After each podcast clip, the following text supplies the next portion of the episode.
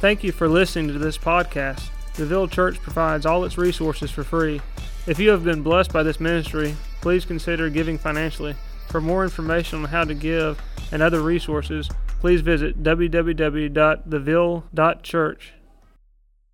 So, listen, this morning, if you have your Bibles with you or if you're working off your phone, I want you to go to um, 2 Corinthians 5, is the text we're going to be uh, going through today. And there's not going to be any scriptures on the screen today, so um, make sure you roll with me, all right? I'm good? Ugly as ever? All right. Amen. All right. Praise the Lord. All right, so let me read the scripture to you real fast or whatever. We're in 2 Corinthians 5. I'm excited to preach this sermon. Um, and I just pray, you know, Lord helps me bring it together because I feel like I'm hitting a whole bunch of angles and stuff. What's up, Brittany? What it is, though. All right, I'm sorry. I got to give a shot, you know. All right. So, uh, so anyway, let me jump into this really quick. We are going to be starting with verse 11. And I think this text is so timely for where we're at in the church right now because the text actually is. Um, Paul is in the middle of this thing where, like in, in Corinthians, as you keep reading on, he starts talking about super apostles. So the context is this right here. He has kind of like people showing up with the flash and the cash and all the good stuff, kind of playing church, and he's worried about his people getting caught up in that. So he's making a case for who he is as an um, as a as a minister of the gospel, and at the same time he's teaching them some beautiful things. So I hope I can bring this text to life for you. All right, y'all with me? Y'all better say something because I'm gonna keep asking y'all. Y'all with me? All right, we awake? All right, praise the Lord. All right. So he says in his first part, verse 11, he says, Because we understand our fear, fearful responsibility to the Lord, we work hard to persuade others. God knows we are sincere, and I hope you know this too. Are we commending ourselves to you again? No. We are giving you a reason to be proud of us so you can answer those who brag about having a spectacular ministry rather than having a sincere heart. If it seems we are crazy, it is to bring glory to God. And if we are in our right minds, it is for your benefit. Either way, Christ's love controls us. Since we believe that Christ died for all, we also believe that we have all died to our old life. And he died for everyone so that those who receive his new life will no longer live for themselves. Instead, they will live for Christ who died and, and, who died and was raised for them. And verse 16 says, So we have stopped evaluating others from a human point of view. At one time, we thought of Christ merely from a human point of view. How differently we know him now. This means that anyone who belongs to Christ has become a new person. The old life is gone, a new life has begun. And all of this is a gift from God who brought us back to himself through Christ. And God has given us this task of reconciling people to him. For God was in Christ, reconciling the world to himself, no longer counting people's sins against them. And he gave us this wonderful message of reconciliation. So we are Christ's ambassadors. God is making his appeal through us. We speak for Christ when we plead, come back to God. For God made Christ, who never sinned, to be the offering for our sin so that we could be made right with God through Christ. So, right off the bat, Paul says, because we understand our fearful responsibility to the Lord, we work hard to persuade others. God knows we are, knows we are sincere, and I hope you know this too. So he's making a case right there. He's speaking with this kind of separation, like as a person that serves you, right? As a, as a leader, as an apostle who serves your church, he's saying we have a fearful responsibility to the Lord. So he's inserting a marker in their heart to vet those who they receive from and are led by to see if they have a, to, to always know whether or not they have a healthy reverence and fear of God, right? So I think sometimes when we see certain ministers or we see some of, um, some of the Christian tricks of the day, whether it's on TV and we see the lights, camera, and the action, I think one of the things I, I ask sometimes, I'm like, this seems a little bit too like, you know what I'm saying, like, like, um, like a TV show a little bit, right? Y'all with me? And so I kind of go, man, I wonder if they kind of went the pop route, you know what I'm saying? Like, you know, I don't know if any of y'all know about some real hip hop or whatever, but back in the day, everybody hated MC Hammer because they felt like he was going pop. So if you're like a Tribe Called Quest fan, you were like, yo, what is this dude doing with the shiny pants, doing the dance and all that, right? So Paul is like, yo, these people out here ain't really keeping it real, and y'all need to pay attention. Y'all with me so far? Some of y'all act like y'all know who Tribe Called Quest is. Is that? Okay, maybe we don't. Okay, maybe I'm getting old. All right. So he's like, yo, they're not spitting this real gospel or whatever. He's like, so we need to we need to size them up. Do they have a fear? Like, are they fearful towards God? I don't mean that they're like, like this, like God is fearful, like we can't have a relationship, but like, do they have a sincere relationship with God? Do they have reverence? Proverbs 9:10 says, "The fear of the Lord is the beginning of wisdom, and the knowledge of the Holy One is insight." So the healthy fear of the Lord is one of those things that makes us deal with this word with a certain reverence. Like, I can't show up in the morning just preach something that's a show for you right? It has to land, it has to mean something. It has to land on me first for me to actually declare it to you, because if so, I'm just doing the job of preaching a message to you and doing a show and marking the box if it has no place in my heart. Are y'all with me so far?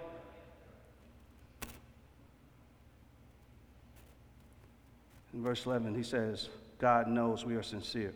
And this word is sincere is a big deal here because he uses it in two places. In verse 7, verse 11, he says, God knows we are, we are sincere. And in verse 12, he says this right here. He says, Are we commending ourselves to you again? No, we are giving you a reason to be proud of us so you can answer those who brag about having a spectacular ministry rather than having a sincere heart.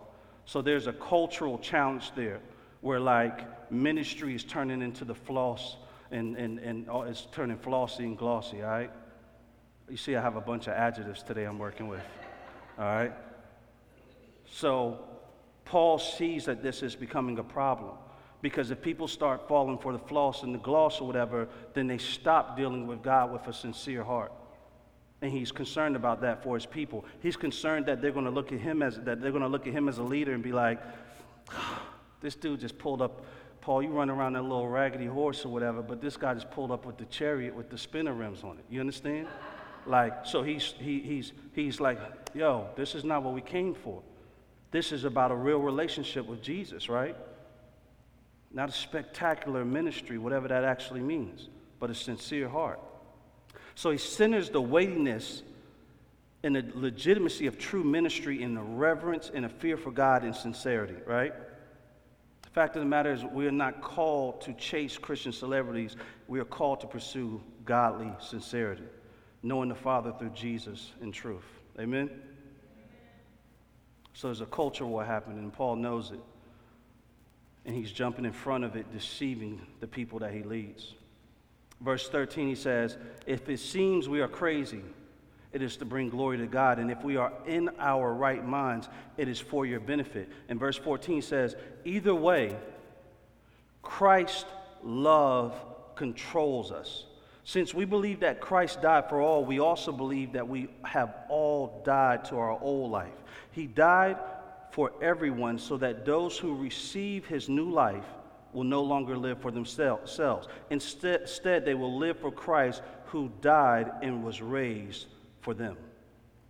So when he says Christ's love controls us, he's making a declaration that they have died to themselves to live the life that God has called them to, right? So he's, he is distinguishing, like, he's like, I want you to understand. We may not look like a spectacular ministry. We may not move as fast. We may not be as relevant as anything else. But our chief concern is to know God ourselves and for you to know God as well, right? So he counts that as a win, right? He counts that as a win. It doesn't mean the building don't have to be flossy, the building don't have to be glossy, and if we know Jesus, that is the point of the gospel, right? To be reconciled to the Father. Y'all with me so far? So he's like, don't be deceived. It says Christ's love controls us. So what does that look like? 1 Corinthians 13 says this. Once again, you'll see how he's dividing up culture and, and, and distinguishing between the two. He says, If I speak in the tongues of men and of angels, but have not love, I'm a noisy gong or a clanging cymbal. And if I have prophetic powers and understand all mysteries and all knowledge, and if I have all faith so as to remove mountains but have not love, I am nothing. If I give away all I have, and if I deliver up my body to be burned, but have not love, I gain nothing. I just want to stop there for a minute. So I would venture to say that when we talk about spectacular ministry and how it dances with our flesh, it could be people who speak in the tongue of men and angels, right? Have a very slick rhetoric, can articulate, themselves really well, and so we may line up behind a person and go, wow, they're so smart, educated, I want to follow them. It doesn't mean that they have love. That's what Paul is trying to say, right? It's just a noisy gong or a clanging cymbal because if it lacks the love of Jesus Christ, what is the point? What does it actually do? What fruit does it actually bear besides satisfy our flesh and our longing to, you know, be whatever that is, right? And he says, if I have prophetic powers and understand all mysteries and all knowledge. And he says, and if I give away all I have and deliver up my body to be burned, but have not love, I gain nothing. So it's possible for us to posture ourselves as being the most giving person ever, being sacrificial, and completely miss the love of Jesus Christ. Y'all with me? So this tosses us back to the text earlier and why he said a fearful responsibility to the Lord. He's like, I have a fearful, like my, my the, the calling that I have and, and the weight of what I'm called to steward, I have a fearful responsibility to the Lord. I don't want to misstep. Not that my, my righteousness is proved by how well I do it, but I have a reverence for God that I want to actually lead well, love you well, and be like Christ and model that for you. Y'all with me? My wife doesn't make me love her, but I love her. You understand? So I want to please I want to make her happy. I'm compelled by love. You understand? I'm compelled by love. I have a fearful responsibility to the Lord to love her well. And I'm a little bit afraid of her too. I love you, babe, I am. All right. Anyway. So he goes back, points us back to that sincere heart, because they can have all the, the noisy gong and the clanging cymbal, prophetic powers, all the mysteries, all the knowledge, can be have big faith, talk real big, actually be able to accomplish things and do really good things. Give up everything they have, extremely sacrificial, make most of us look pitiful in our generosity. But if they lack love, they have nothing. And so he goes on to describe love. So when he says Christ's love controls us, I want you to think about Paul being apostle, leading people, um, believers, followers of Jesus, and he orchestrates his ministry based on what I'm about to read to you. Verse 4 he says, Love is patient and kind.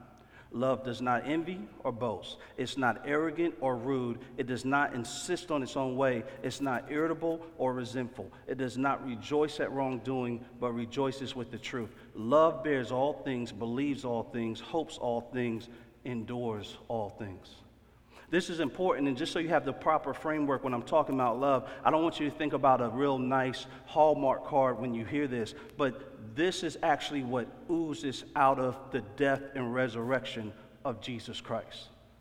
He, he actually is the definition of the patience and the kindness that we see here. He's the defini- definition of, of, of not envying or boasting, right? He leaves his holy throne in heaven and becomes a man he puts on our despicable flesh. He's humble, for a lack of better words, right? Not arrogant or rude. So, this is what Paul says when he says Christ's love controls us. He is making a statement to them that the way that we love you, the way that we actually, the way that I actually lead, the way that I move forward, the way that God has called us to serve you is with this kind of love. I want to show you something in uh, Philemon 1. I'm going to read this to you. It's kind of long, um, but it'll give us a little insight on this text. Start with verse 4. So, just let me give you a little bit of context, whatever, right? So, there is a slave by the name of Onesimus. Onesimus it has run away from Philemon, who was his slave master, and Onesimus has, on the way out the door, snatched a couple of dollars from Philemon too. Um, Good for him. Anyway, so he gets the cash, dashes, and he heads to Paul. So that's the context of the scripture. Y'all with me? And now this is Paul writing a letter back to Philemon, back to Philemon about Onesimus. And he says, I thank my God always when I remember you in my prayers. So he's talking to, he's talking to Philemon. And Paul is, just peep the rhetoric. He's speaking kind of gangster in the way he's speaking to him. He's doing it nicely, but it's pretty poetic. Anyway, he says, Because I hear of your love, he tells he tells Philemon, because I hear of your love, and of the faith that you have towards the Lord Jesus and for all the saints. And I pray that the sharing of your faith may become effective for the full knowledge of every good thing that is in us for the sake of Christ. For I have derived much joy and comfort from your love. My brother, because the hearts of the saints have been refreshed through you. Accordingly, hold on, let me stop real quick. So, Paul is disappointed in Philemon. Number one, you'll be able to see in the text, he thinks it's problematic that he is a declaring Christian and actually has a slave, right? So you'll get that out of the text as well, right? But he separates the fact that Philemon has stepped into the faith as a believer and follower of Jesus Christ. But now he's confronting him on this other part, right? Y'all ready? He says, Accordingly, though I am bold enough in Christ to command you to do what is required, yet for love's sake, I, pref- I prefer to appeal to you. I, Paul, an, an old man and now a prisoner, also for Christ Jesus, I appeal to you for my child, Onesimus. So you can only imagine that Philemon is getting this letter or whatever. He's like, man, Paul sent me a personal letter or whatever. And then Paul brings up Onesimus and he describes him as my child. So to Philemon, he's a runaway slave that owes him some money. To Paul, Paul is saying, I'm hitting you up about my child. You understand? Somebody who has become my child, who I love. He says, whose father I became in my imprisonment.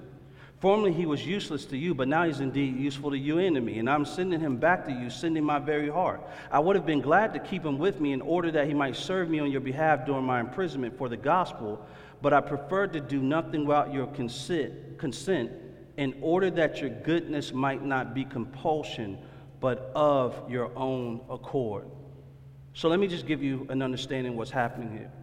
Paul starts this text out and he keeps speaking about love. And then he says to Philemon, I could just check you and say, homie, you out of order, right?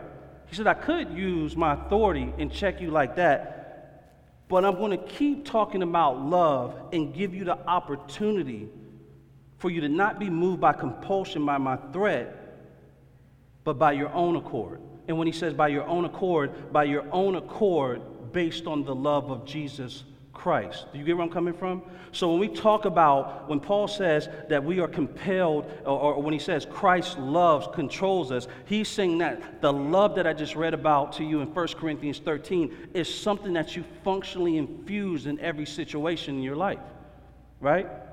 When you're stuck and you're like, what do I do in this moment? This person just crossed, my, crossed the line and disrespected me what does it look like to love in this moment, right? This is where we actually make this um, applicable in the moment. Y'all with me so far? Yesterday, my wife did a Shipt order. And the Shipt order went to Chicago. So we're ordering some groceries. And then the person calls, and the guy's like, Yeah, you know, I got this stuff right outside of the door. My wife is like, Nah, homie, like, they're not, it's not outside. And, uh, and then the guy was like, yeah, well, I'm in Chicago. And so we had our daughter's address on the app. And so, man, this guy was special. So right off the bat, he starts talking crazy to my wife. Like, he's like, yo, you really need to get your life together. And so I, I, I, you know, I hear on the phone, she's like, oh my God, I made a mistake or whatever, and this and that. And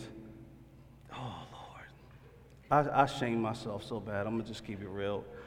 When I heard this guy talking to her like that, I grabbed the phone and I went nuts. All right, it, it turned into a straight shouting match. I was like, bro, if you ever talk to my wife, to to like, yo, baby, get a plane ticket, hurry up, right? Completely unchristian like, right? But I was like, man, I don't play that, whatever, right? So, but I had to turn to my kids and go like, hey, please forgive me, that was wrong, right? I was like, homie, you need to be straightened out, but that was wrong. I didn't apply love at all. I didn't even think about love. I, I thought about some boxing gloves. That's what I thought about, right?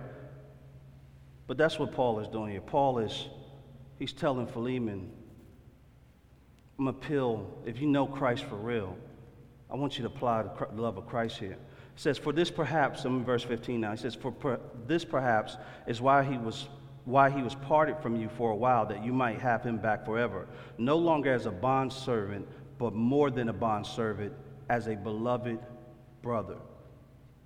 So, Paul, functioning in the love of Christ, is actually honoring Onesimus being made in the image of God. So he's having to check another Christian like, homie, I don't know where you're at with it, but you're not moving in the love of Christ, is basically the context of this conversation. He says, So no longer as a bondservant, but more than a bondservant, as a beloved brother, especially, especially to me. But how much more to you, both in the flesh and in the Lord? And then he says in verse 17, which this is when we think about the scripture, when we think about love your neighbor as yourself, Paul says, So if you consider me your partner, receive him as you would receive me. Paul takes him from this, this classism and elitism that's in Philemon's heart that allows him to have partiality towards Onesimus. And Paul says, nah, it's a child of God just like me. Y'all with me so far? Are y'all with me so far? Yes? All right.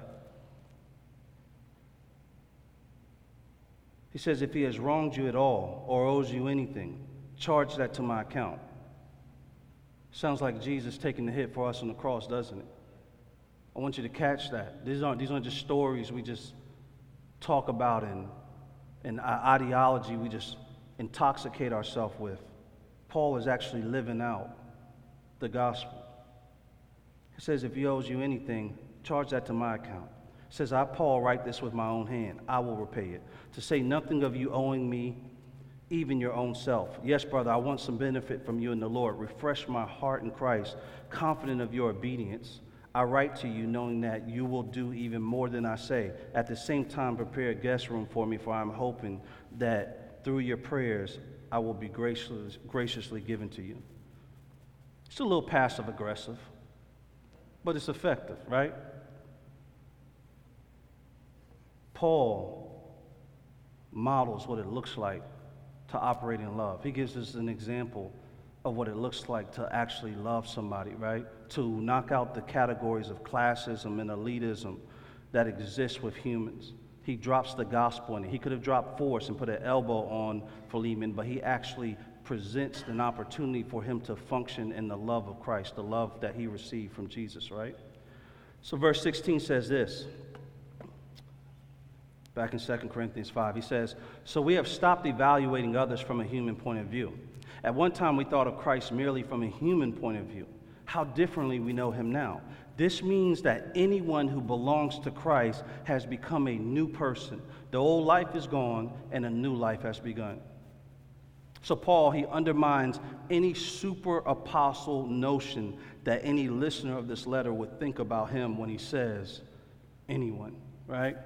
So he starts off, he, he basically deprofessionalizes his previous statements about fearing the Lord, sincere, sincerity, Christ's love controlling us, and he proclaims it as a framework for every believer that has been reconciled to God through Christ to live by. Y'all with me? So, first, he's making the case about, let me tell you how we roll. But then he expands and he goes, let me tell you how all of us roll, right?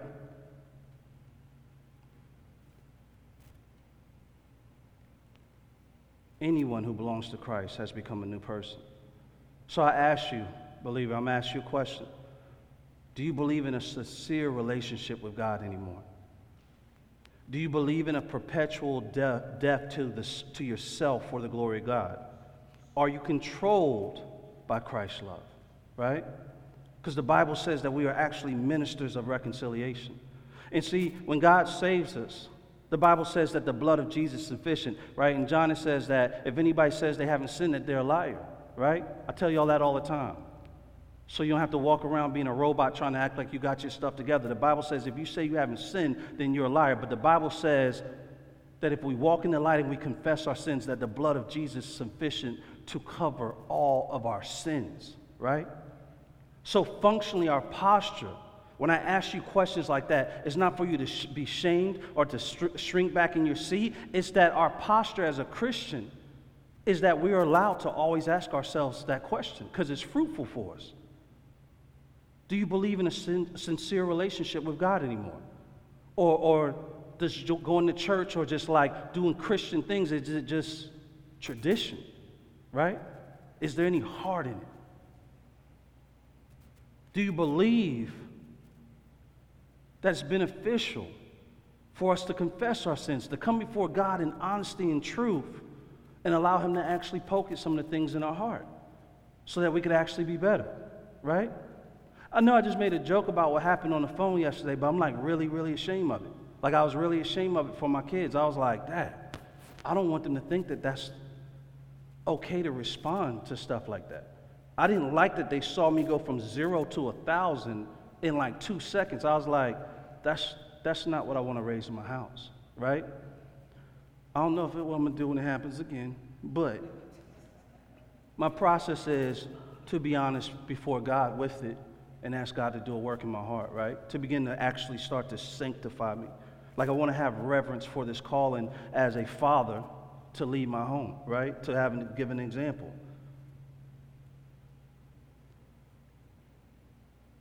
And then he says in verse 16, excuse me, verse 17, he says, This means that anyone who belongs to Christ has become a new person.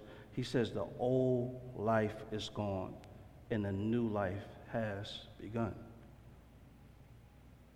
I read this and my first thought is like, is it? Right? Is it gone for you? Because Paul, like I said, one of the things he's tossing around are these different cultural concepts. So you have Paul presented in Philemon, and Paul is a believer and follower of Jesus Christ, and Philemon is too, but Philemon still thinks it's okay to own humans. Philemon apparently has not let go of his whole life, right? And Paul has a problem with it.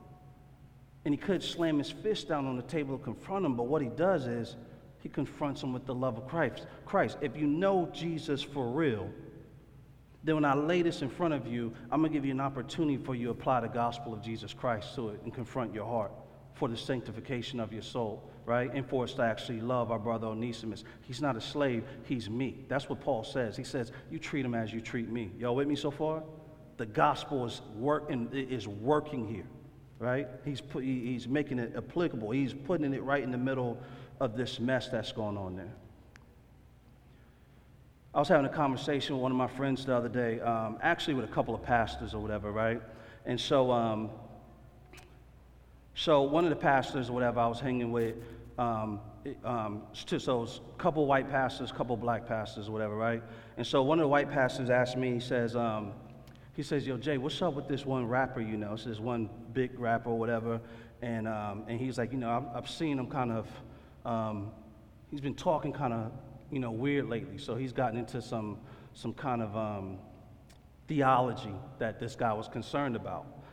And so, um, so I listened to him. He asked the question. He goes, "You know, Jay, I know you know him and stuff. Like, what's the deal?" And I said, um, I didn't like the way he was asking the question because he felt like it was like he kind of jumped to like, I need to know whether this guy is guy is safe or and good or, or what the case is, right? And I just didn't like the nature of the question. So I asked him. I said, I said, um, you, I said, I'm not going to get into the the framework of whatever this guy's belief is. But I said, yeah, I go, he still believes in Jesus Christ um, in the gospel. I said, but there's some questions that he's wrestling with, and you've probably heard some of that spill out, right? And then I said, um, I said, let me ask you something. I said, have you ever heard a white pastor give an apologetic for this thing that this guy is struggling through? And he said, um, and by apologetic, I just mean a response or a biblical answer to it. And he goes, Nah, I never have. I said, all of the ministers you read, everybody you know, I said, you can't think of one single white pastor that has ever responded to what this guy is struggling with at the moment, right? And he goes, No. And so from there, our, our conversation transitioned into a conversation about white supremacy in the church. And so I told him, I said, Well, I said, this is what's problematic for me. And this is what I see that he's struggling with. I said, You're ready to go ahead and draw a line on him being heretical. I said, But y'all have never taken the time to answer his questions? And I said, I said, this is problematic for me. I said, because when we talk about white supremacy inside of the church and what we see happening in America and the great divide we have from a race standpoint, I said, what it actually looks like is, I said, do you not esteem them enough to give an apologetic? Because I see you swing the sword around to debate any kind of case. But why was this not worthy enough to make a case with, but you only want to swing the sword of being a heretic now? Do y'all get where I'm coming from? I know I'm th- talking vaguely, but do y'all understand the conversation? They were kind of stuck because they didn't know the answer. And so one of the things I started to challenge them with was, what does the love of God look like in this situation? I'm like, we're humans. Everybody in here asks questions that are heretical, whether they do it out loud or in their mind right? We may assimilate and keep them to ourselves, but all of us are looking around going, you know, God, I don't know about this right here, whatever. So many different things like that. And we have to have grace and mercy to be able to ask questions, to talk out loud, work through stuff, and not get stomped down for asking the question. And so I challenged them on what does the love of Christ look like in this conversation? And it became very clear that um, a, a gospel Christ like framework had been removed from many people of color inside of the church that need questions answered, right? And so it kind of landed with so if we're not doing stuff that's like Christ, what are we actually doing then?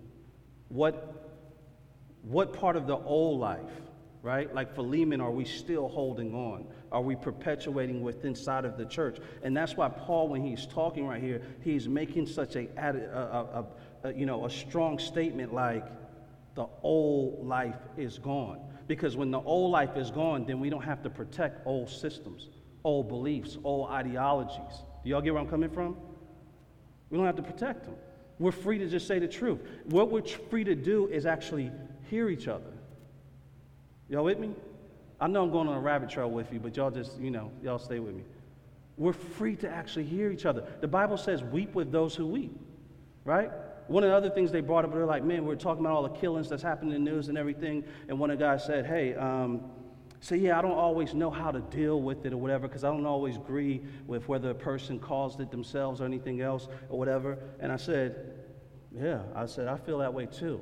And they were like, so I, sometimes I don't say anything. I said, well, that's cool. I said, let me ask you this. I said, Did you, do you agree that a mother or a father who lost their child are grieving in a pain that we can't even comprehend? And say, Yeah. I said, So would you not slide up beside them, whether you had issues with how their child died, but slid up to, will you slide up to just love them? Can we just do that, right? Can we do what 1 Corinthians 13 says and just love people, right? And, and, and, and not go through all of the, I don't know, you like, who says, oh, you caused it, so I'm not going to go actually give empathy to, to you, right? do you understand where I'm coming from? All right. This old life is gone is such a significant part of this text. Because if we still have some kind of ideologies or some kind of identity that we have to protect, that ends up being larger than the gospel of Jesus Christ, then we will end up trampling the gospel. We will trample 1 Corinthians 13 to protect whatever that thing is. You understand what I'm saying? We'll protect it. If politics is bigger than Jesus Christ, we will trample what love looks like for politics. Politics is not going to save us right?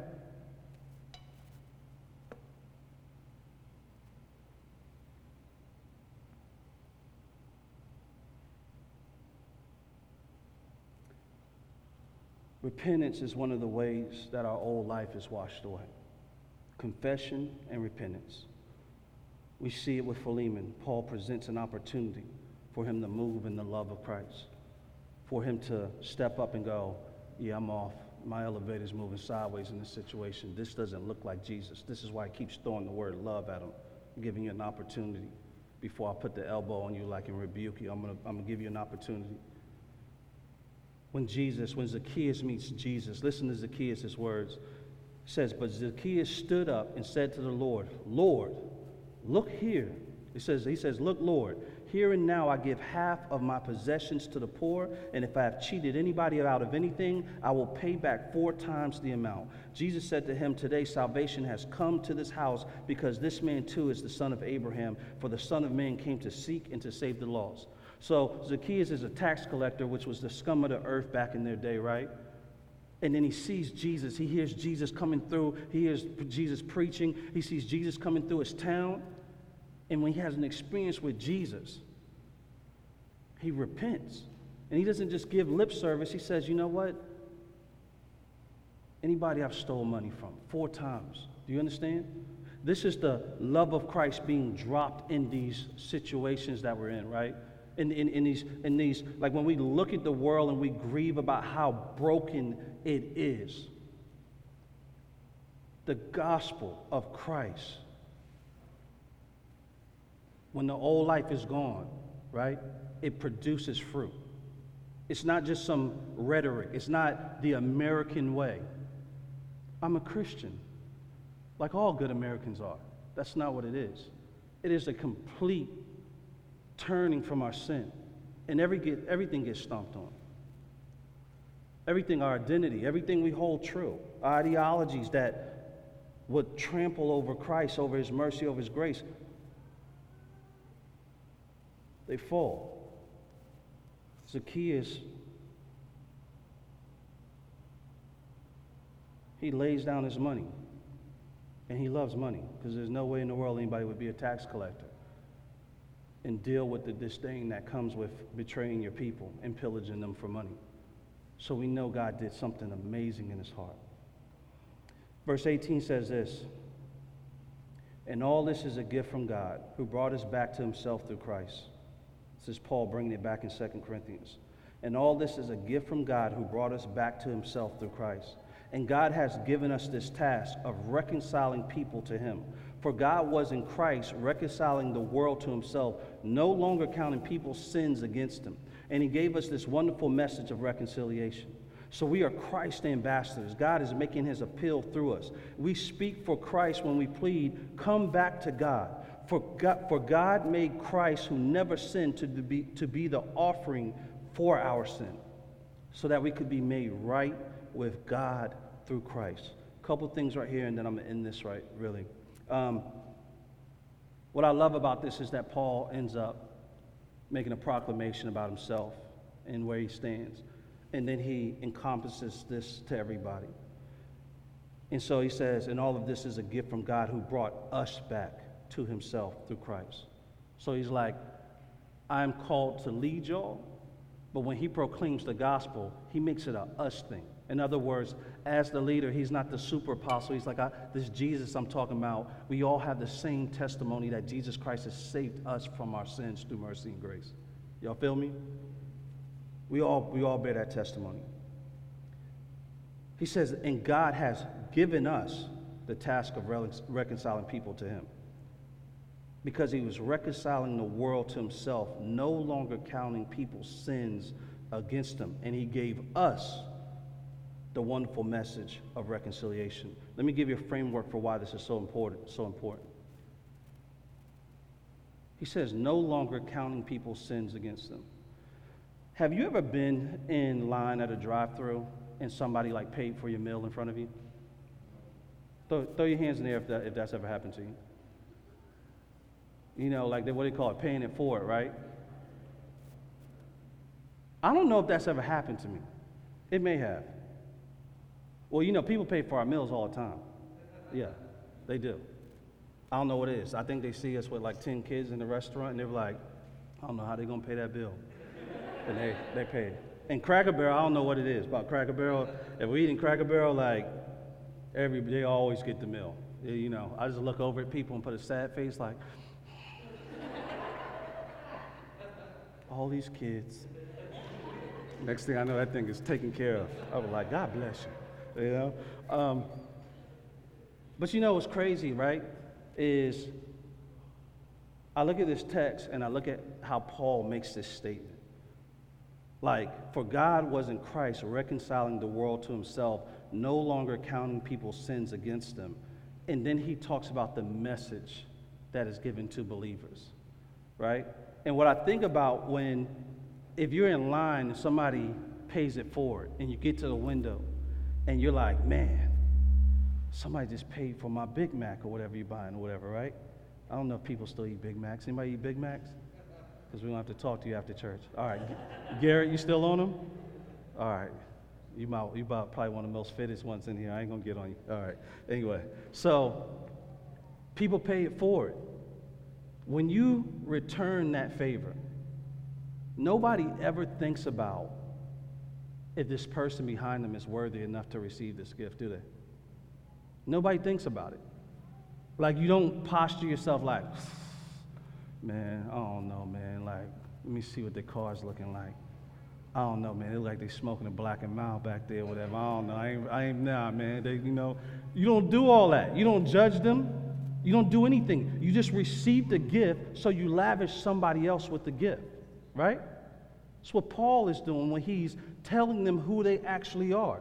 He's posturing them in the fact that you have received this gift by the grace of God. All of it's a gift. Right? Then he sums it up at the end. He says, For God made Christ, who never sinned, to be the offering for our sin, so that we could be made right with God through Christ. Jesus paid it all for us. So when we go forward with the message of reconciliation, we don't go forward sizing people up. That's what Paul is saying in verse 16 when he says, So we have stopped evaluating others from a human point of view. At one time, we thought of Christ merely from a human point of view, how differently we know him. This means that anyone who belongs to Christ has become a new person. The old life is gone, and the new life has begun.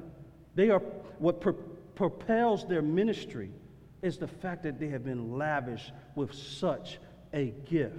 And so, church, what I'm saying to you and what I'm going to end with is that if you forget the magnitude of the gift that we have actually received through Christ Jesus, then you're not going to remember love. Because you're not going to remember that you have been loved, right? You're not going to remember that somebody who doesn't even know you has no, no, no purpose to actually pay it forward for you actually did. The Bible says that we were actually enemies of God. So he knew us, but it's worse than him just not knowing us. He knows, he knows us as enemies. As enemies, right? As us having a hand swiping at the throne of God carelessly. But he pays it forward through Jesus Christ. And he's calling us in this text. He's saying, This is your identity, this is who you are. Pay this forward as you, as you, as you let, let, let your proclamation of the gospel be fragrance with the mercy that you receive. Do this with a fearful responsibility to the Lord. Do this with sincerity. Don't do it as a show. Don't, don't try to play spectacular ministry. Play loving people the way Christ has loved you, right? Do 1 Corinthians 13 love, not a show not good old American morals, but when God shows up and saves us by his mercy and grace. Do that. That's it for me, church. Let me pray for us, and then we're going to take communion. God, Father, we just thank you for this day, Lord. God, I thank you for this word. God, Father, I pray that you. Um, Pray that you would not let this message float away from us quickly, Father. Um, pray, Father, Lord, that throughout this week you continue to um, nurture our heart with the message we've heard today. Help us to apply 1 Corinthians 13 kind of love in the situations and circumstances we find ourselves in in our life on a daily basis. Help us, Father Lord, to remember how it was paid forward to us. um, to knock down walls of hostility and division between us with other people. Help us to not size people up um, by the color of their skin or whatever we've been socialized to believe and think about people as or anything like that. Help us to love the way that you love. Help us to do it in truth, to be able to have honest, hard conversations.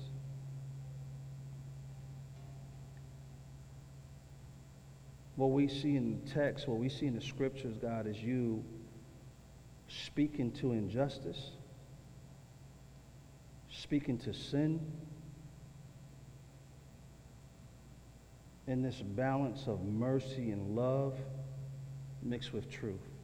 So we don't want to speak love that lacks truth, and we don't want to speak truth that lacks love. And we don't assume that we know what that is ourselves and know how to do this ourselves. So we pray that you would, um, by your power, lead us, guide us, be a lamp unto our path, Father.